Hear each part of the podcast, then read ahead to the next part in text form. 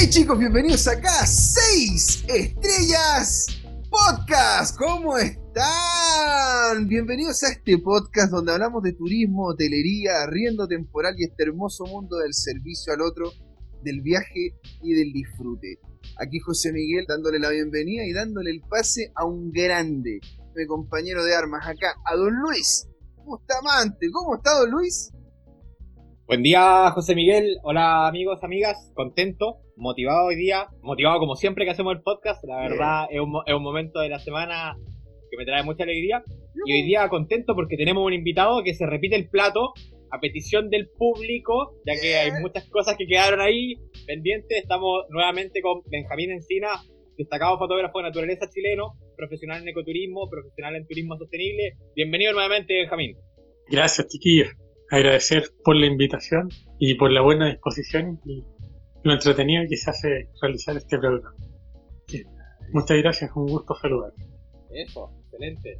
vamos, vamos, vamos dándole entonces duro y comenzamos, José Miguel. A ver, ¿qué le querías preguntar tú a este hombre que te, te soplaron por ahí? Eh, la primera cosa que me soplaron es ¿de dónde sacaste el gorrito? ¿De dónde sacaste justamente el gorrito? Que la gente lo anda preguntando. Me lo han preguntado ya cinco personas en redes sociales. Y de allí que pasemos al tiro a la pregunta de cuál es tu setup básico fotográfico. El gorro es de Patagonia, es de Puerto Ingeniero Ibáñez. Qué lindo. nice. ¿Y cuál sería entonces tu setup de fotografía que utilizas para poder llegar y sacar ahí en la naturaleza?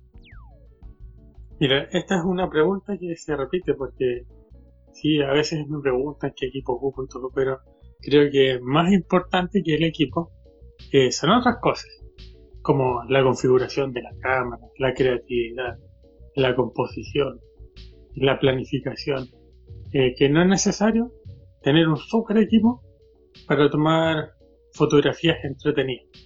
Tú puedes tomar fotografías entretenidas con cualquier equipo. Es un accesorio para el resultado obtener.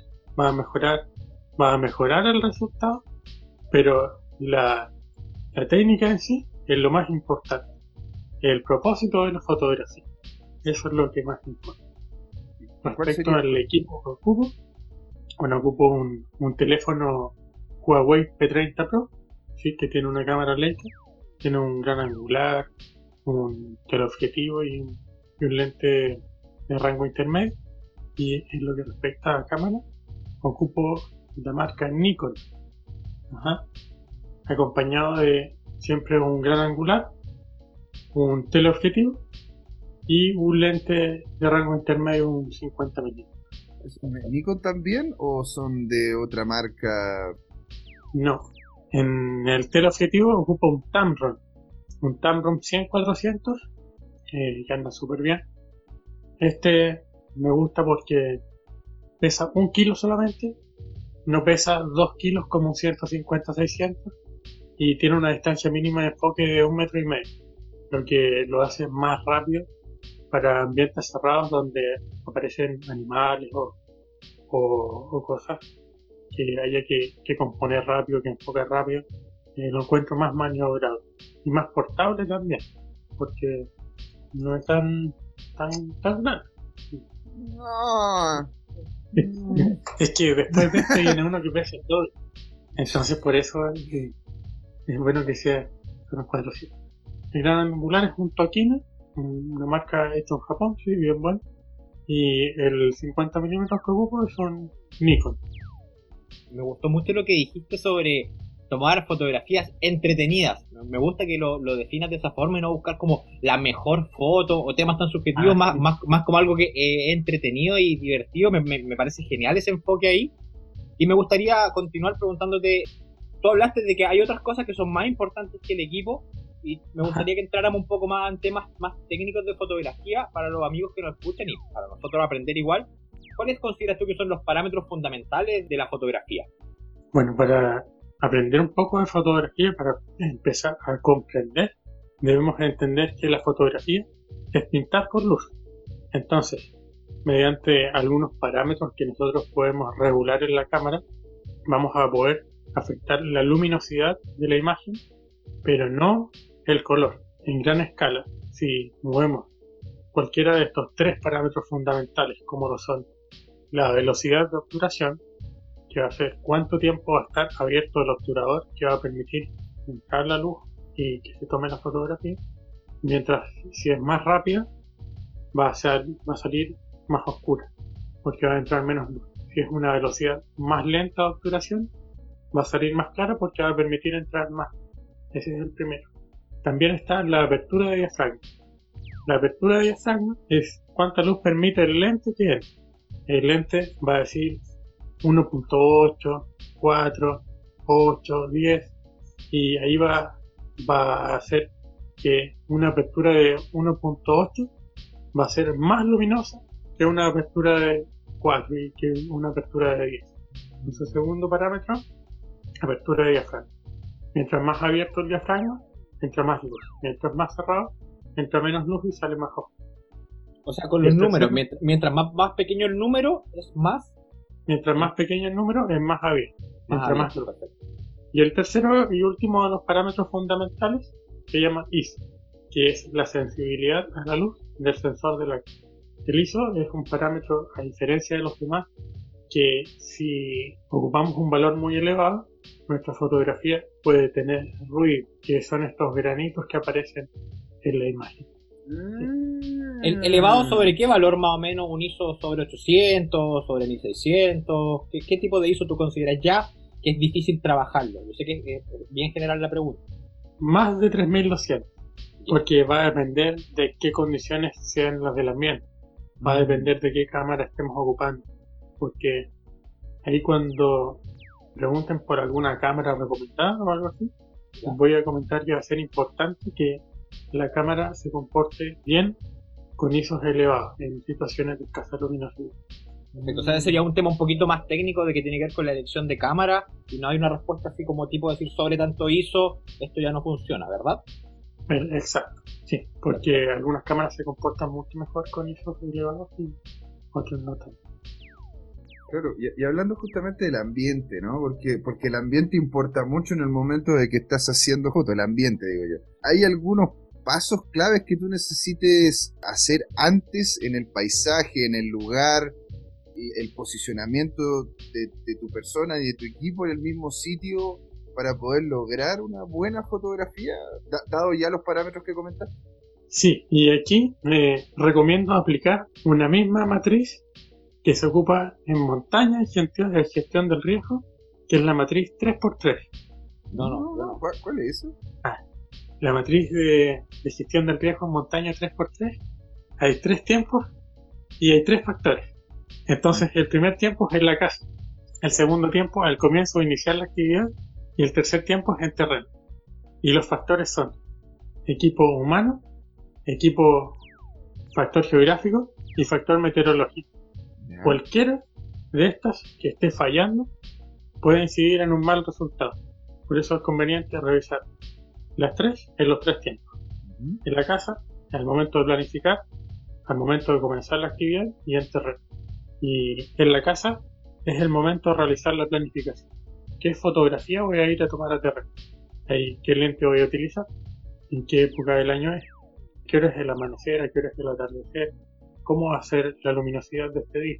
¿Va a estar nublado? ¿Va a haber luna? ¿No va a haber luna? ¿Qué porcentaje de luna?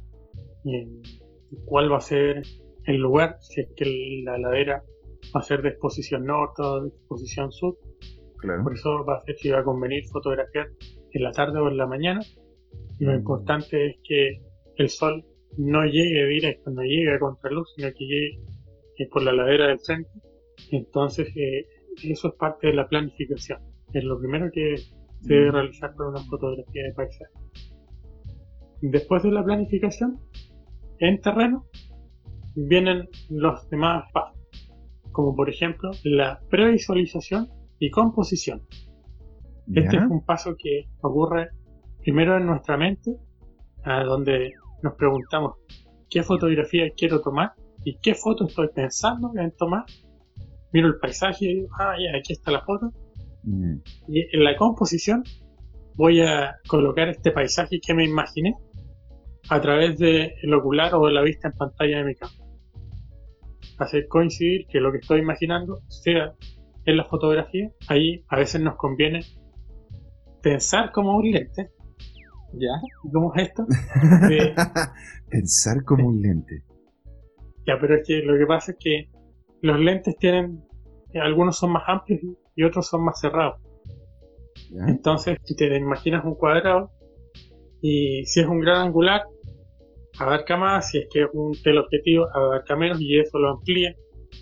Entonces ya vas afinando tu vista a, cómo va a ver cada uno de tus lentes. Por eso yo iba a mm. pensar como un lente. Y ponte tú, estábamos, hablando de, que tú querías hoy día sacarle una foto, no, ayer, perdón, le querías sacar una foto a un, a un guanaco, ¿no es cierto?, que lo había cazado un puma cómo visualizas tú la, imagen que querías sacarle en ese momento, porque también hay un trabajo, hay que esperar al puma que llegue a comer, lo, quieres pillar comiendo ahí mismo, lo quieres encima del guanaco, ¿cómo lo piensas tú?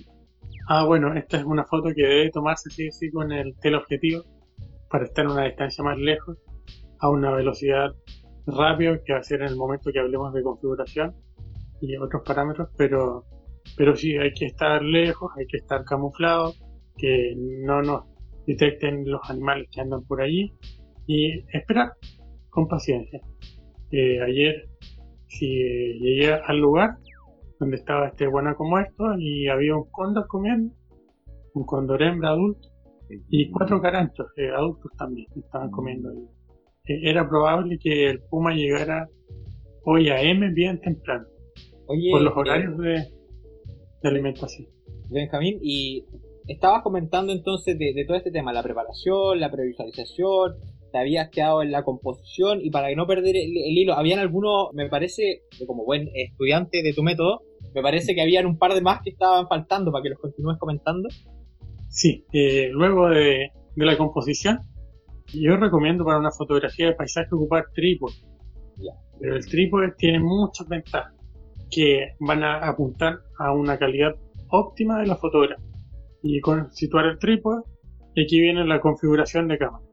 La configuración de cámara va a ser qué parámetros vamos a utilizar, ¿sí? qué apertura, qué velocidad de obturación, qué ISO, qué modo de enfoque y así. Y viene la es el enfoque. El enfoque, aquí recomiendo utilizar el zoom digital que tenemos la cámara con trípode, vista en pantalla, apretamos el botón más y nos aseguramos de que el enfoque sea preciso. Después de que nos aseguramos con el enfoque, debemos asegurar la correcta exposición de los blancos. También con vista en pantalla, nos aseguramos de que estemos exponiendo a la parte más blanca. Porque si exponemos a una parte que sea más oscura, el blanco se va a quemar va a decir que va a haber exceso de blanco en la fotografía y ya no lo vamos a poder recuperar. Y si se quemó, no tiene remedio. O sea, desde un punto de vista del, revelado digital, que es un tema totalmente aparte, es mucho más fácil trabajar con fotos más oscuras y hacerlas más claras que recuperar un blanco quemado, ¿verdad? Sí, porque recuperar el blanco quemado es imposible. Perfecto. Oh, sí. Mira, mira. Sí. Ahí murió, murió como se llama completamente la foto esa parte de la fotografía que se Porque mm. ya quizás lo vas a poder bajar un poco la luminosidad, pero no, la calidad va a ser ya impresentable. impresentable. Benjamín tiene un, estándar muy muy alto de calidad y sobre todo una persona muy autoexigente. Se nota también en la calidad del trabajo que entrega, son, fotos la verdad espectaculares y de portada, pues la comparten muchos, de los muchos de los medios digitales chilenos de outdoor comparten su fotografía, así que por eso este hombre tiene ese nivel de exigencia. Y bueno, y, si, siguiendo con esa, con esa dinámica, poderte preguntar, que de hecho esta es una pregunta que me la, que me la envía Carla Pérez, que le mandamos un saludo, ¿cómo poder lograr buenas fotos, dado de que estamos hablando de la fauna, de, de estar ahí esperando el puma, cómo lograr buenas fotos de agua, fauna o flora en movimiento? Sí, y gracias Luis y gracias José. Eh, sí, además agregar unos pequeños pasos que son indispensables para la toma, para la fotografía de paisaje, que no se nos olvide. Después de la exposición de los blancos, conviene revisar nuevamente los parámetros, revisar que esté bien el exposímetro del programa, que la fotografía no salga ni sobreexpuesta ni subexpuesta, que salga correctamente expuesta. Y también el modo de captura que sea preferible con temporizador o con control remoto para no tocar la cámara al momento de la captura porque puede que se mueva, puede que esas vibraciones de la cámara al tocarlo hacen que la fotografía salga trepidada. Entonces, por eso es importante y con eso se terminan los pasos en terreno. Y bueno, revisar y si es que salió algo no correcto, repetir.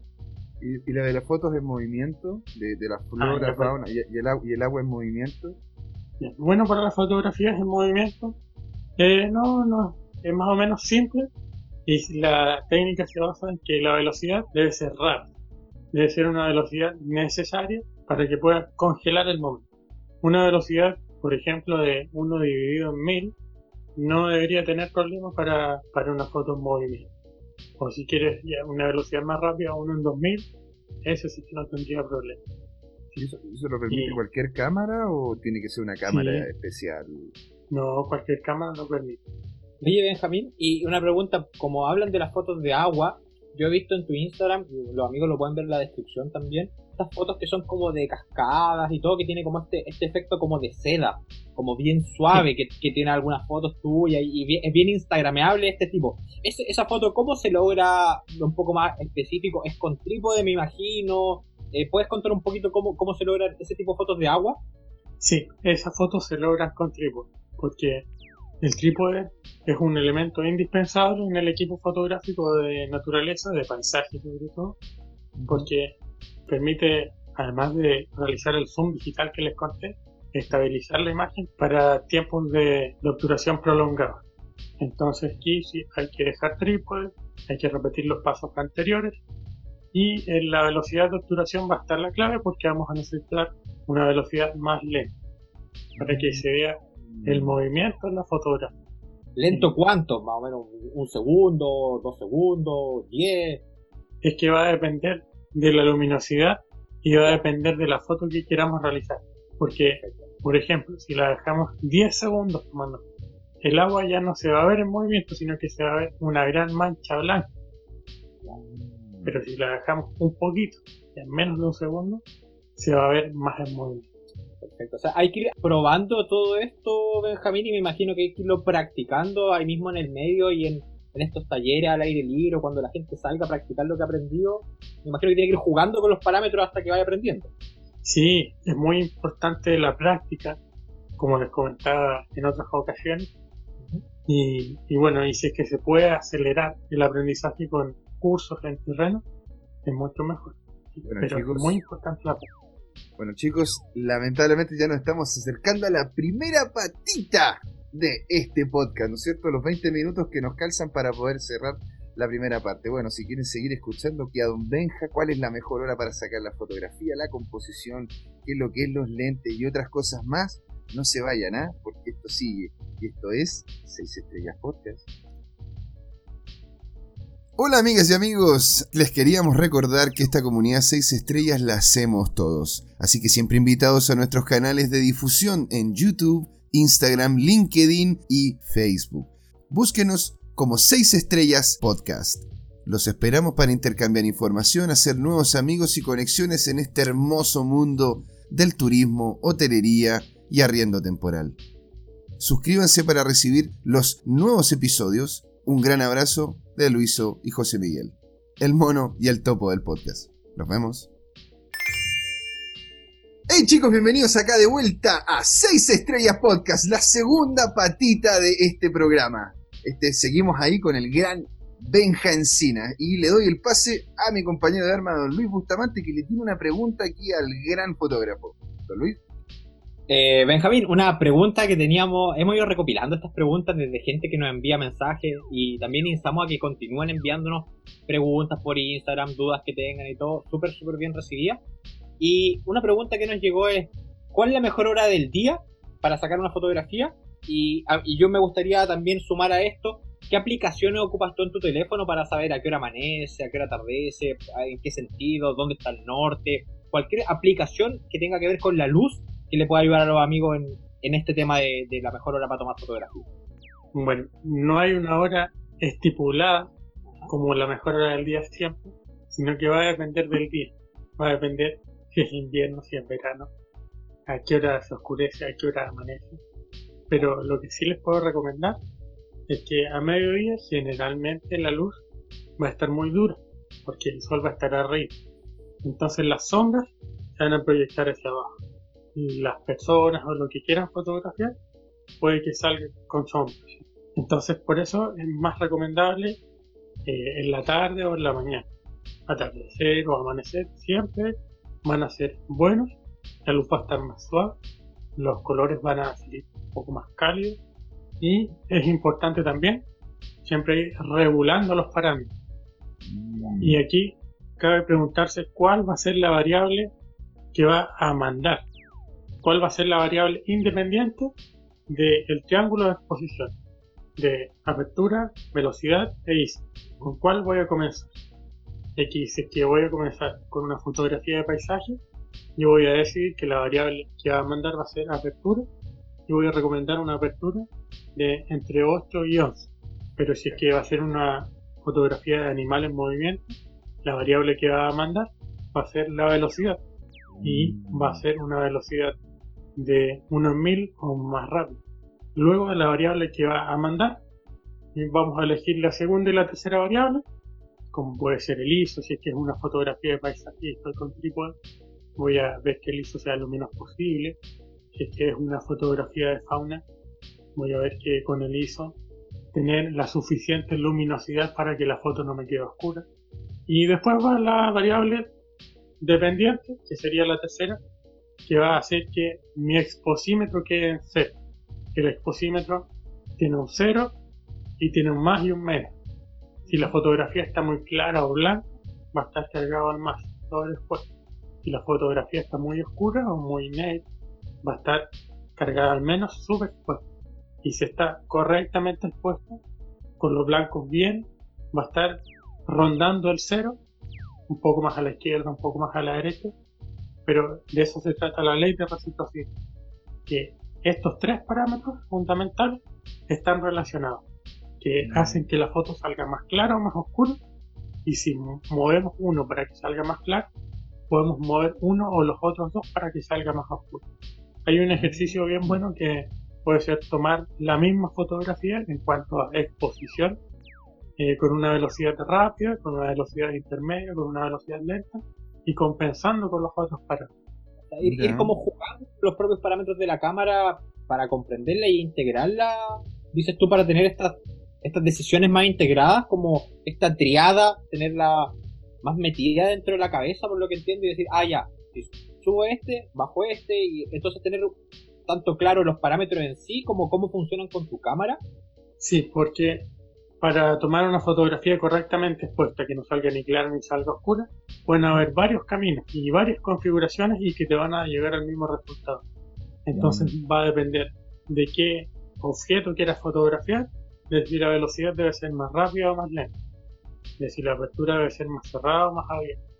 Siempre una fotografía con estrella va a depender, va a requerir una apertura lo más abierta posible, que pase la mayor cantidad de luz, una velocidad lenta y un ISO elevado. Eso, eso, hecho, eso, eso está interesante, ¿eh? de, el tema de la astrofotografía, porque imagino en estos espacios abiertos gigantes el tener ahí presente y hermoso, ponte tú lo que es la Vía Láctea, el tener las estrellas de fondo, el tener un paisaje con silueta ahí, justamente que se destaquen esa, las luces estelares, ¿cómo, lo haces tú? Bueno, va a depender de qué tipo de fotografía nocturna quiera utilizar, quiera tomar. Porque puede ser una fotografía de, mm, paisaje nocturno, donde me va a convenir que exista gran porcentaje de luz y voy a utilizar un lente más cerrado, como el 50 milímetros por ejemplo, o si es que quiero una de campo amplio, que va a ser con un gran angular y quiero que se vea el centro de la Vía Láctea y acompañado del resto del cielo. Pero lo que tienen en común las dos eh, fotografías nocturnas es que ocupan una apertura bien luminosa, una velocidad más lenta y un ISO más elevado. Eso es lo que tienen en común. Y ambas tomarlas con, con trípode y con disparador remoto o temporizador. Oye, Benjamín, porque me imagino que todo este mundo de la astrofotografía es un tema de por sí, me imagino que hay que dedicarle tiempo específicamente, es bien nicho dentro de la fotografía. Yéndome un poco más, más hacia atrás a lo, a lo que estamos intentando llegar a lo más macro, a lo más posible para, para más fotógrafos que nos estén escuchando, yo te escuché hablar ya un par de veces sobre composición, pero me gustaría que te explayara un poco más en composición. ¿Qué es la composición? ¿Qué es lo fundamental de la composición? ¿Cómo se puede ver cuando una imagen está bien compuesta o no? ni siquiera sé si se dice así, pero si nos puede explicar un poco, eh, sería genial. Bueno, la composición es subjetiva porque va en la creatividad de cada fotógrafo. Ya. Va en qué quieres mostrar. Y en la composición ya pueden haber algunos elementos que te ayuden, como por ejemplo que el horizonte esté derecho. Yo trato de que todas mis fotografías queden con el horizonte derecho. Eh, claro. Que, la línea del horizonte, en, pero recta o en la mitad de la foto? ¿A qué le dices derecho? no, recto. No, no en la mitad. Ya. Porque a veces ni siquiera se ve cuál es la línea del horizonte, pero sí te puedes guiar por los árboles, por otras cosas que sean verticales. Si ah. fijas, pueden ser líneas guías horizontales o verticales. Y en la composición fotográfica, algunas cosas de interés son que existan en la fotografía elementos de interés, que hayan cosas que, sean atractivas en la fotografía, que mm. existan múltiples planos, primer plano, segundo plano, tercer plano, eh, poder diferenciarlos. También que existan múltiples líneas va a ayudar líneas verticales u horizontales van a seccionar la imagen o líneas diagonales nos van a dar una sensación de perspectiva en la imagen. O en el caso de si es que hay presencia de curvas, nos van a ayudar a dar volumen, sensación de volumen a la fotografía. También es importante en la composición entender cuál es la dirección de la luz, desde dónde viene la luz y hacia dónde va en la imagen cuál es también la dirección de la mirada. ¿Qué objeto vas a ver primero? Va a ver primero el espectador en la fotografía y después cuál va a ver segundo y cuál va a ver tercero. Ahí va la dirección de la mirada. Estos son los principales tips de composición fotográfica. Oye Benjamín, y una pregunta, eh, cuando tú dices que haya algo atractivo en la imagen, y con atractivo te refieres a algo bello y sensual o te refieres a algo de una forma específica, de un color que sea contrastante, de una luminosidad diferente, en alguna ubicación especial? ¿Cómo definirías tú algo atractivo de ver en la imagen? Pero como un punto focal, dices tú. Podemos cambiar la palabra por objetos de interés. Ya. Oh, ok. Entonces, eh, ahí debes identificar objetos de interés. Un animal, un auto, una casa, un árbol, una montaña, una nube, algo que, contraste un poco con, el resto, que destaque y que lleve la vista hacia allá, por mm. así que lo entiendo bien. Pero principalmente objetos que sean de interés para el fotógrafo. Ah, objetos de interés para la fotografía. Objetos que quieras incluir en la fotografía. Mira, eso es una pregunta interesante. Cuando, cuando tú piensas en una foto, cuando quieres hacer una foto, ¿tú piensas en la foto que tú quieres hacer o siempre o piensas así como esta foto yo encuentro que la, gran mayoría le gustaría, encuentro que eh, sería interesante para que otros la vieran. Este, parte, la fotografía, la fotografía que haces tú parte de, ti hacia querer sacar esa fotografía o encuentras interés en relación al feedback que tienes de parte de la gente que te sigue en Instagram o dependiendo de la gente que justamente te haces tú el curso. Una foto que sea interesante para mí. Voy caminando, voy observando Digo, aquí veo una foto con 50. Aquí veo una foto con gran angular. Y me detengo y la realizo. ¿Qué tipo de lentes recomendaría? Porque estuviste hablando del 50, ¿no es cierto?, milímetro, del gran angular. ¿Qué es lo que hace ver, qué es lo que a ti te hace ver un paisaje y decir, ah, aquí un gran angular quedaría genial, acá un 50 quedaría más, más encuadrada la cosa? O sea, hablamos un poco de lo que eran los los lentes, pero si puedes entrar un poquitito más en detalle para los chicos que nos escuchan. ¿Y qué lentes recomendar va a depender de qué tipo de fotografía quieras tomar? Porque yo digo que qué lente voy a ocupar, porque en el paso de la previsualización y composición me estoy imaginando el encuadre en el paisaje que estoy viendo. Entonces, si es que es algo muy amplio, voy a necesitar un gran angular para dar énfasis también a los primeros planos, a los puntos de fuga. Pero si es que es un cuadrante más cerrado o algo muy lejano, voy a necesitar un lente más teleobjetivo. Si es que es un animal, si es que es algo muy pequeño en una montaña, voy a necesitar el 100-400 milímetros. Por eso va a depender de la previsualización que, que estemos teniendo. Y en cuanto a marca, ¿importa mucho la marca del lente? Si es de cierta marca, ¿es mucha la diferencia? ¿Alguna marca recomendada? ¿O es preferencia del, consumidor? No, más importante que la marca es comparar el modelo. Porque en el modelo nos va a indicar más cosas. Nos va a indicar cuál es su apertura máxima, nos va a indicar si tiene motor de enfoque o no, eso es muy importante.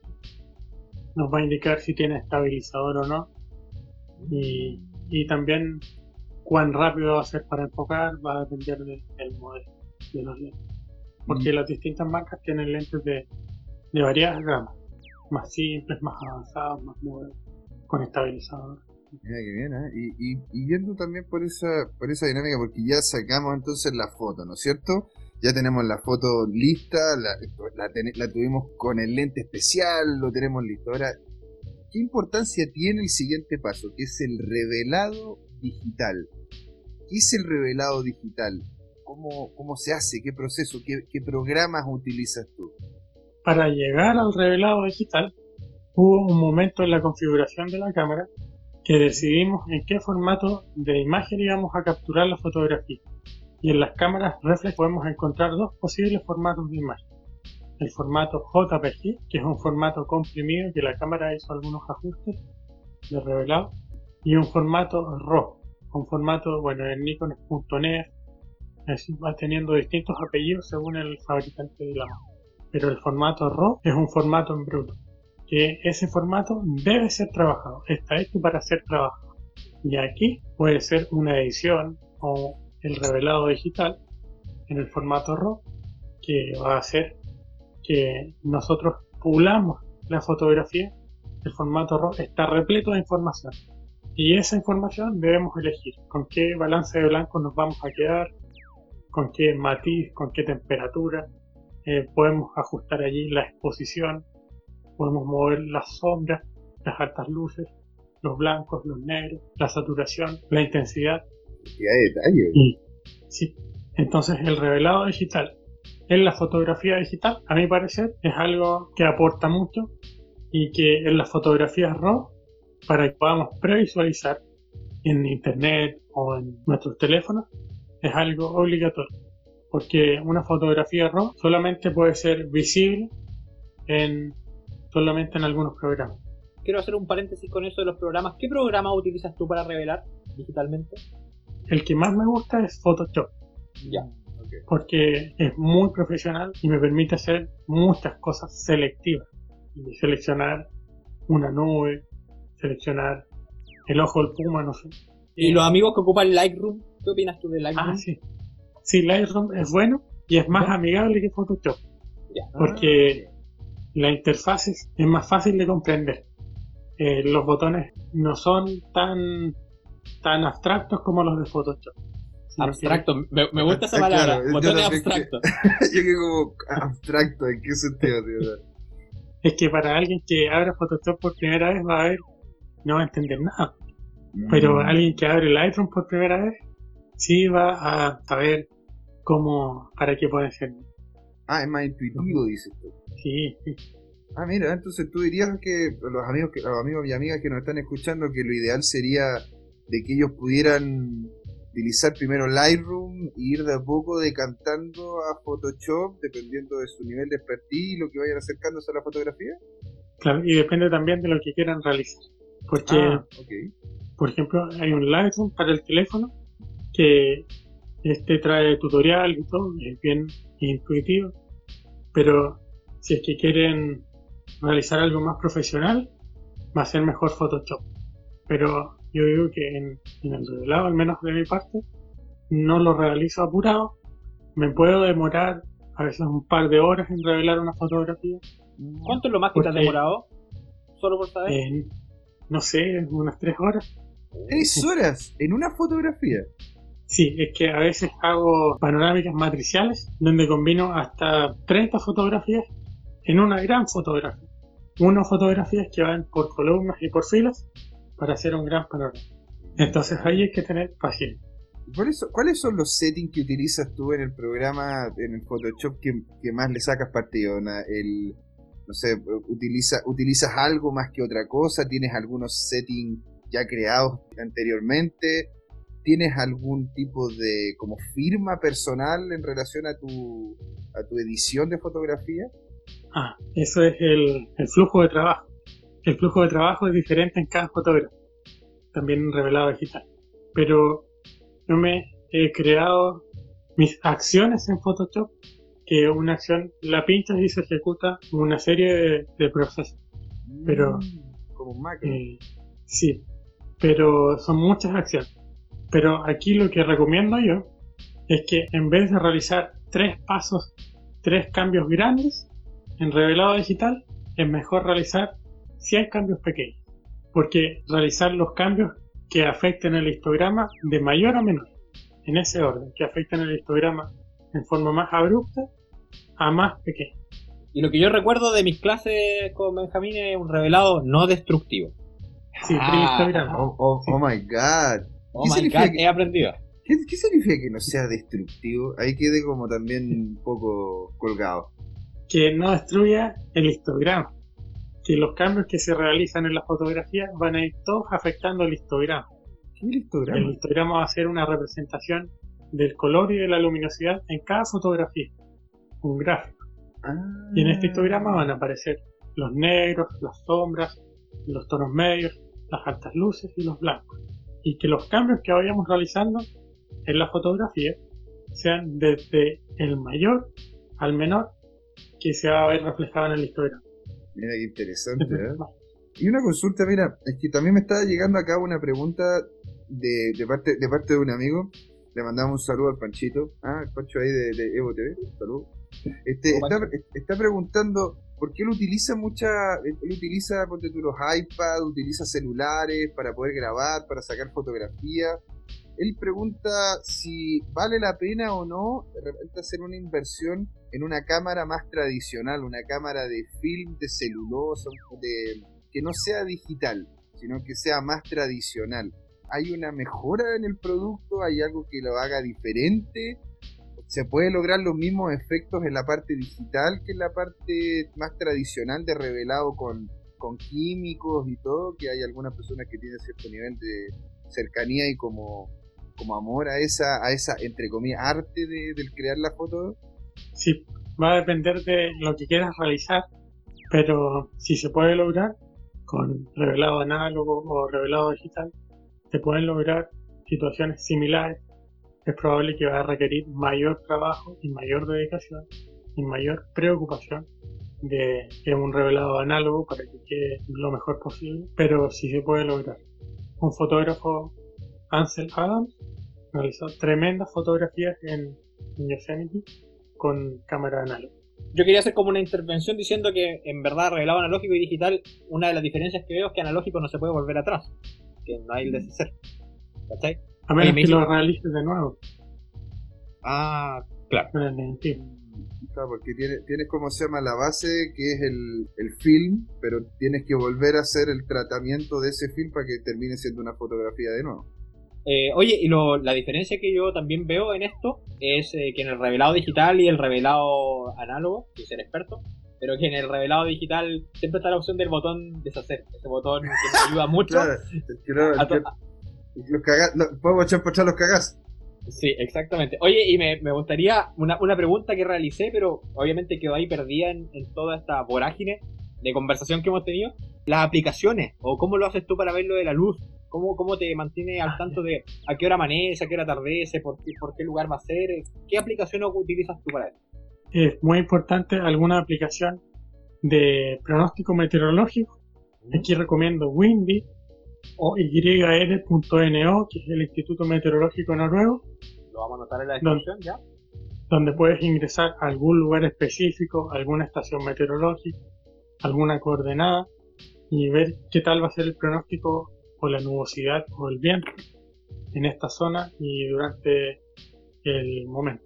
Pero también es importante la aplicación PhotoPills, PhotoPills que nos indica varias cosas, como nos permite ver por dónde va a salir el sol o por dónde se va a ocultar y a qué hora y a qué altitud a través del azimut que se ocupa en cartografía. El azimut es, el ángulo que se forma entre el norte, yo y mi objetivo. Y también nos va a entregar algunas tablas de hiperfocal, que esto ya es un parámetro más avanzado que nos va a permitir un enfoque más certero en algunas ocasiones. interesante. Y una última cosa, ya que nos estamos acercando ya a la parte final, la impresión fotográfica profesional.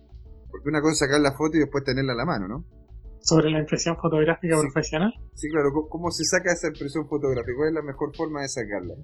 Bueno, la impresión fotográfica profesional la puedes realizar desde Photoshop, también la puedes realizar desde Lightroom, pero hay diferencias con la vista en el computador, porque el computador está la pantalla iluminada, entonces la fotografía siempre va a salir un poco más clara, mientras que en el papel ya no va a estar la luminosidad de la pantalla, va a verse un poco más oscura.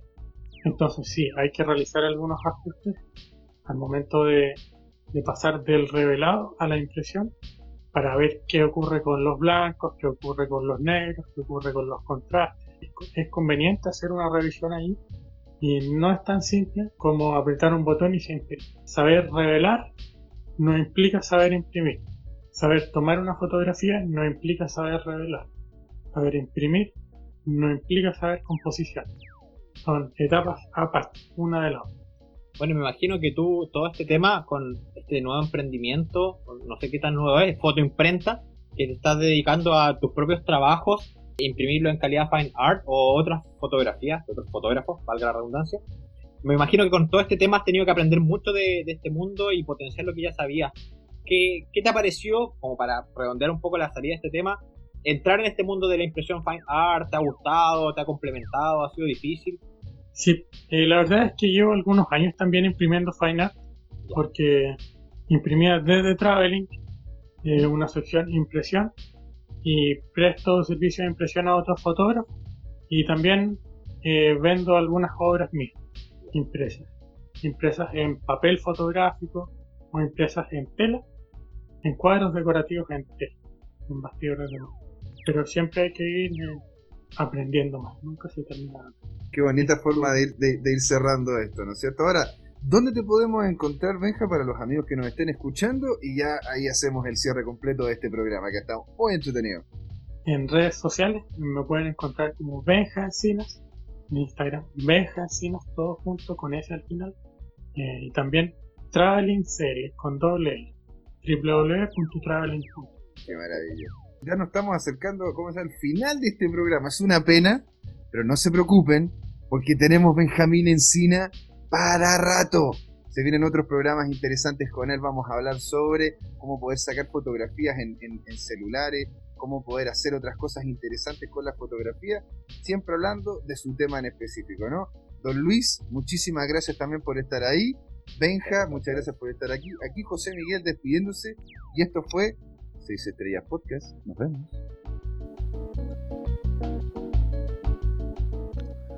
Hola amigas y amigos, antes de irnos les queríamos recordar que esta comunidad 6 estrellas la hacemos todos y así que siempre invitados a nuestro Discord, YouTube, LinkedIn, Facebook e Instagram.